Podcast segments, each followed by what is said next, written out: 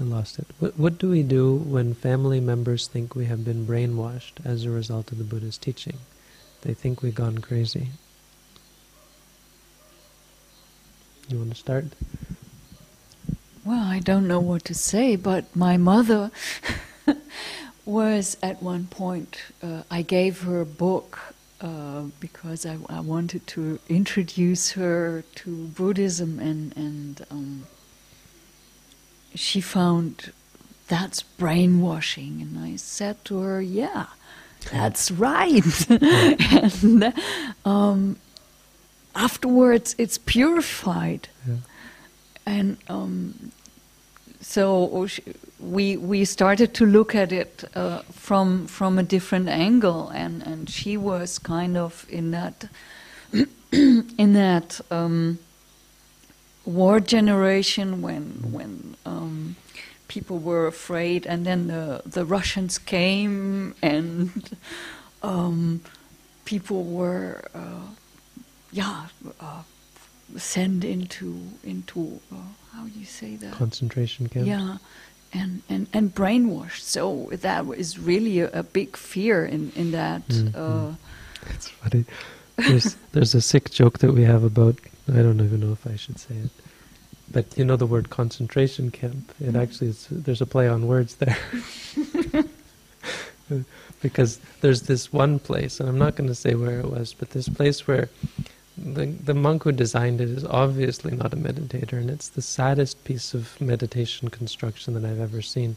It's not really a good joke because it's you know the Holocaust was a serious thing, and it's something that people hold very seriously. But um, that's such a terrible joke. I shouldn't even tell it, but you kind of get where I'm going, and uh, so I don't know if I can tell it, but it was really funny because the you know the in in let, like, uh, just a disclaimer that I don't I'm I'm not a sort of person who looks down on the Holocaust. One thing I would say is there have been many Holocausts in history, and it's kind of sad that only the one in Germany is remembered so so strongly. But Germany, there, there were a lot of terrible things that went on based on this one man and and his crazy followers, whoever uh, who killed a lot of people in in horrific ways. Um, I don't know. I, am not going to go there. Let's just let's just move on. Okay, so yeah, then back to my mom. Back to the, the question of what's really important.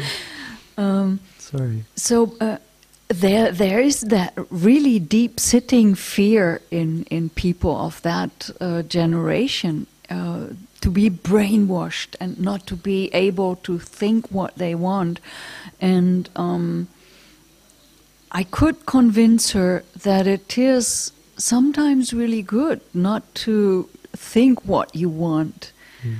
And that it is really beneficial to be brainwashed, and that is something that is not something that is obstructed on upon you from outside, but is uh, that it is something that you decide that you want to do for yourself and for the benefit for you and for the others. Mm-hmm. So uh, it's it's a whole different uh, story than what they fear actually, mm. and the result is is purify uh, purification of mind and is mm. liberation.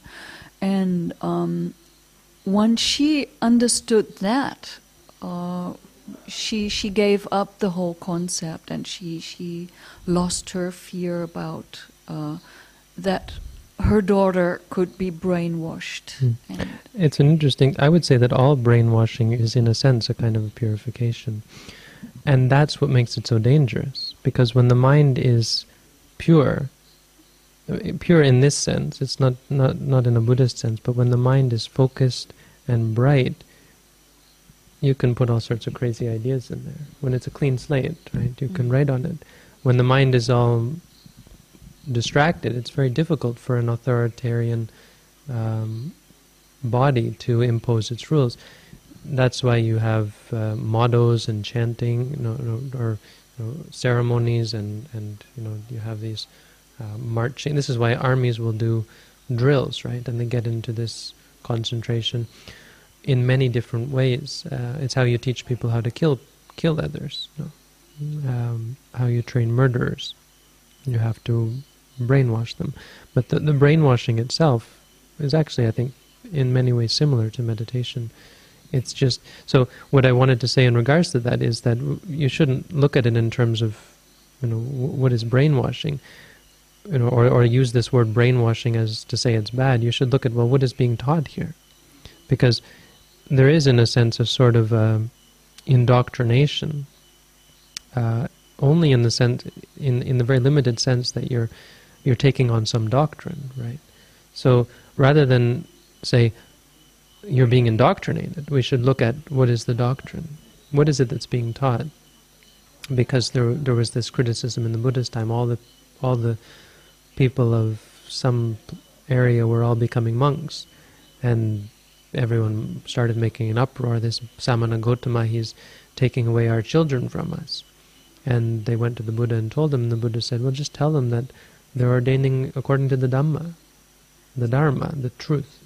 The righteousness, because in India dharma was an important thing, and so that's what they started doing. They said, "Well, we ordain people according to the we ordain people, we teach people according to the Dhamma, the truth," and then they were like, "Oh, well, you know, what can you say about that?" Oh, it said they say that Samana Gotama teaches them according to the Dhamma.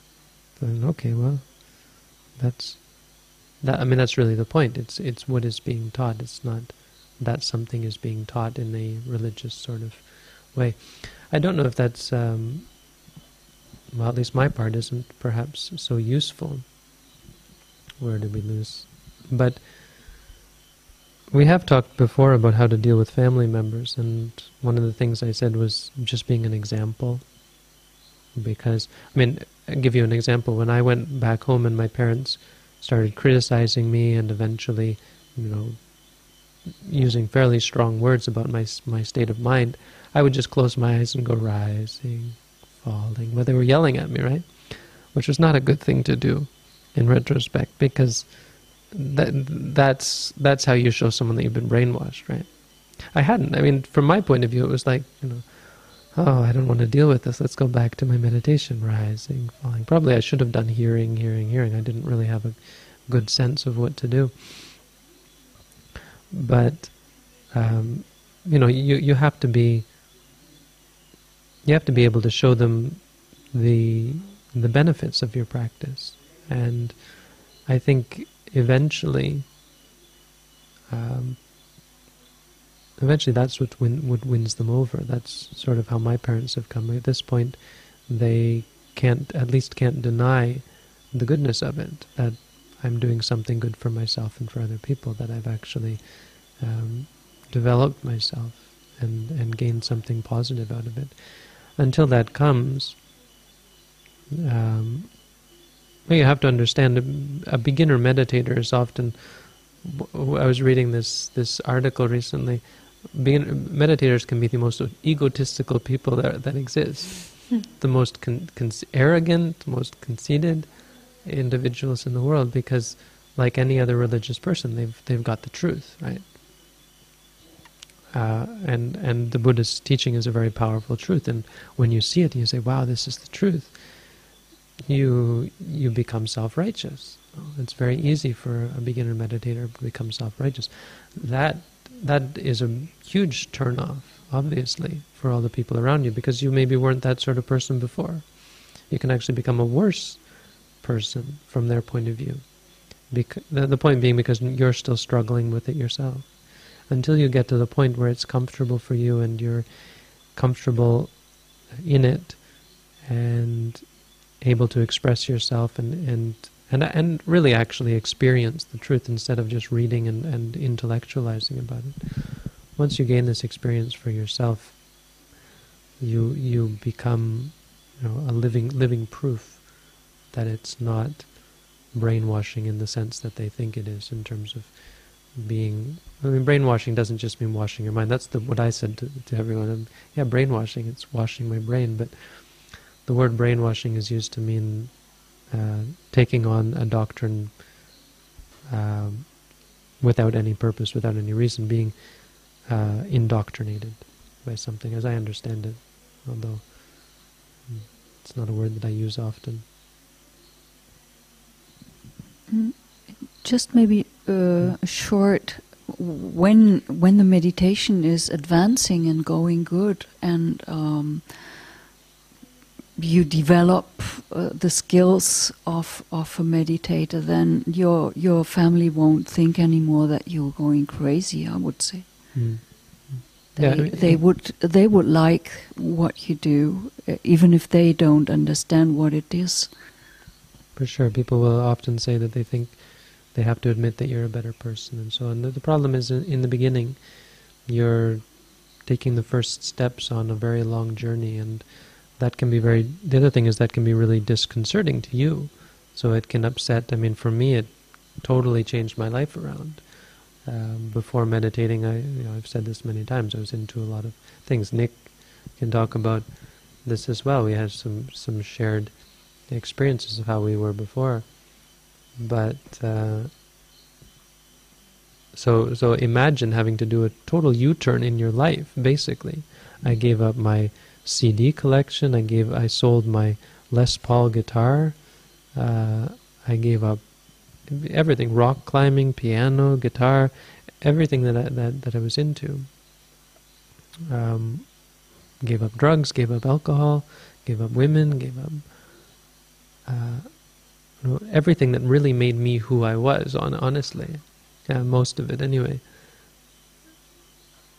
I had all of these external things that that everyone knew this was who I was. So that's disconcerting to yourself, and without goes without saying, it's disconcerting to other people. But but most important that you you are in a state of of uh, tension, you know.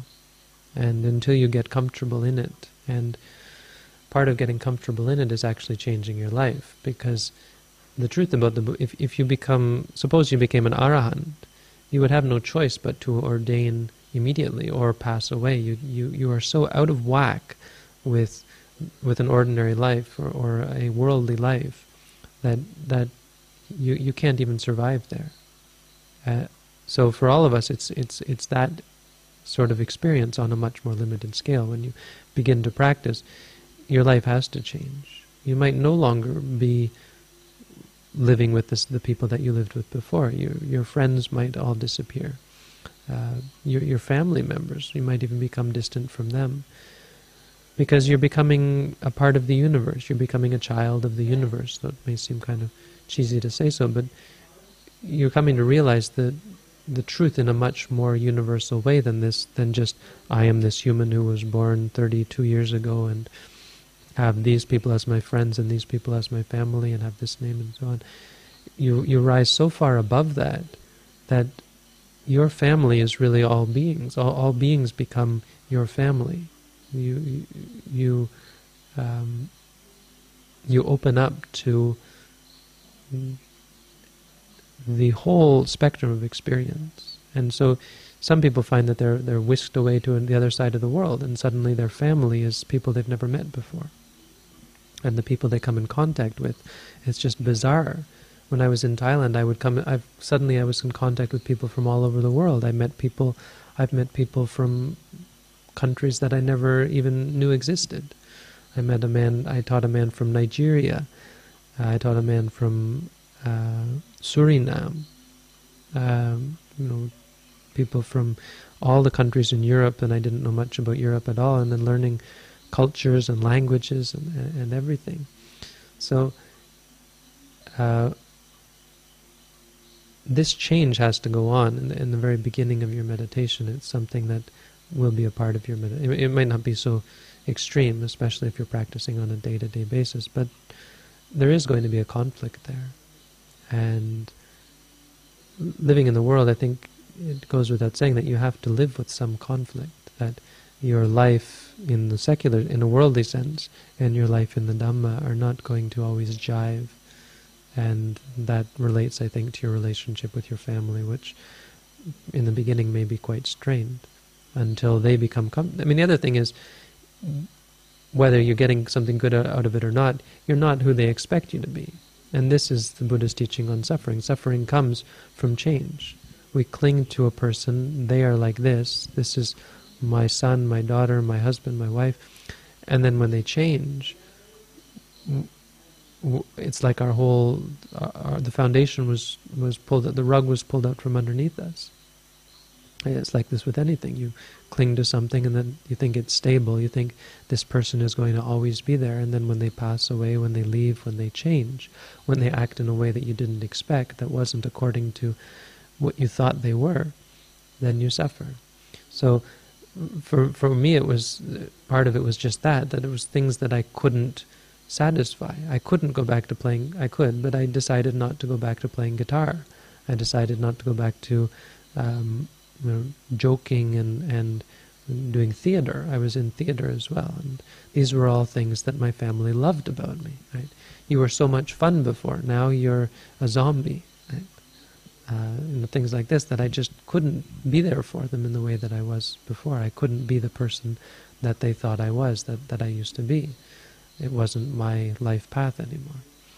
And so that takes time on their for, for them to realize that's not the most important thing in the world, and it's not really a measure of of uh, of of a person's goodness or sanity or or so on.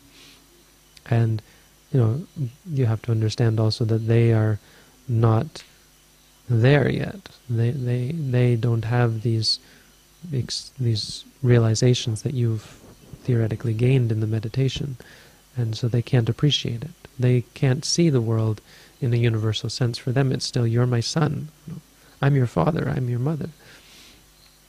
But uh, through the meditation, it, that changes for you, and you come to see, you come to feel that way about everyone. Really, that you know you, you have love for everyone. You you wish all beings to be good, to, to be well, um, but have no clinging to any or partiality towards towards anyone. Any more? Nick?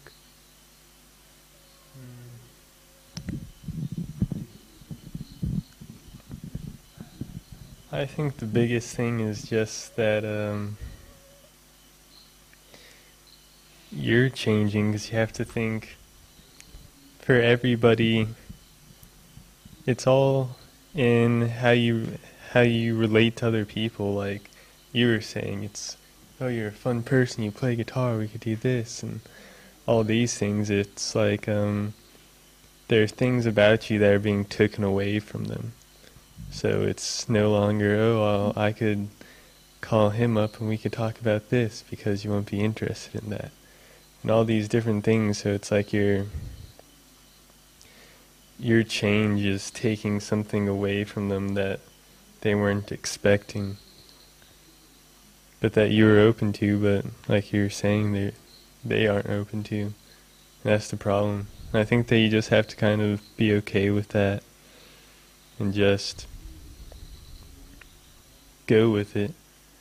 I mean, another part of that is you have to understand where we're coming from. Are you with these people because um, because you share a a spiritual. You're you're not with these people because you share a spiritual goal. The reason why you're friends with all of these people is because you're all into drugs, or you're all into music, or you're all into to um, whatever. Uh, the reason with your family is, is even more arbitrary. According to Buddhism, it's it's karmic, and there's there's a relation there, but it certainly doesn't have anything to do with what you're now into. So if you've gotten into it, it's like if you get into sports, you start to hang out with sports people. And if you get into academics, you start hanging out with the the academic people. And if you suddenly change, then your friends obviously change. This this is what I think is is an important realization uh, and it's it's an important decision that, that one has to come to. That uh, the reasons for us being around and being close to these certain people are perhaps not the best reasons for being close to people. So, yeah, you you may lose all of your friends, but that shouldn't be surprising because your friends, you weren't friends with them because they were spiritual people. You're friends with them because you know, you led each other down the path to destruction, path to self-destruction. for example, or you weren't family members with these people because you shared a spiritual path. It may be that some of your family members may never be interested in what you do. You can't bring them with you because your relationship, your similarity, may have nothing to do with spirituality. The reason why you were born into a certain family may have nothing to do with your interest in, in spirituality. It may be totally unrelated. So you have to be open to that and, and decide what's important for you. I think for most people, family is very important, and that attachment is uh, near impossible to do away with.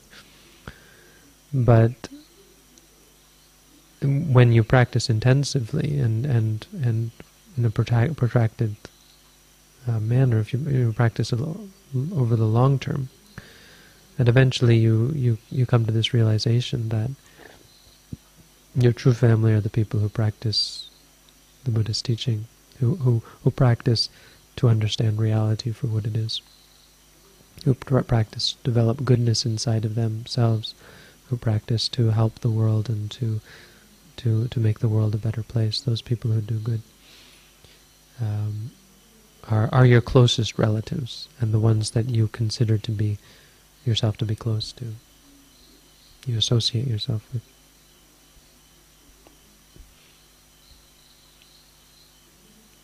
Oh, I'll finish that one, no?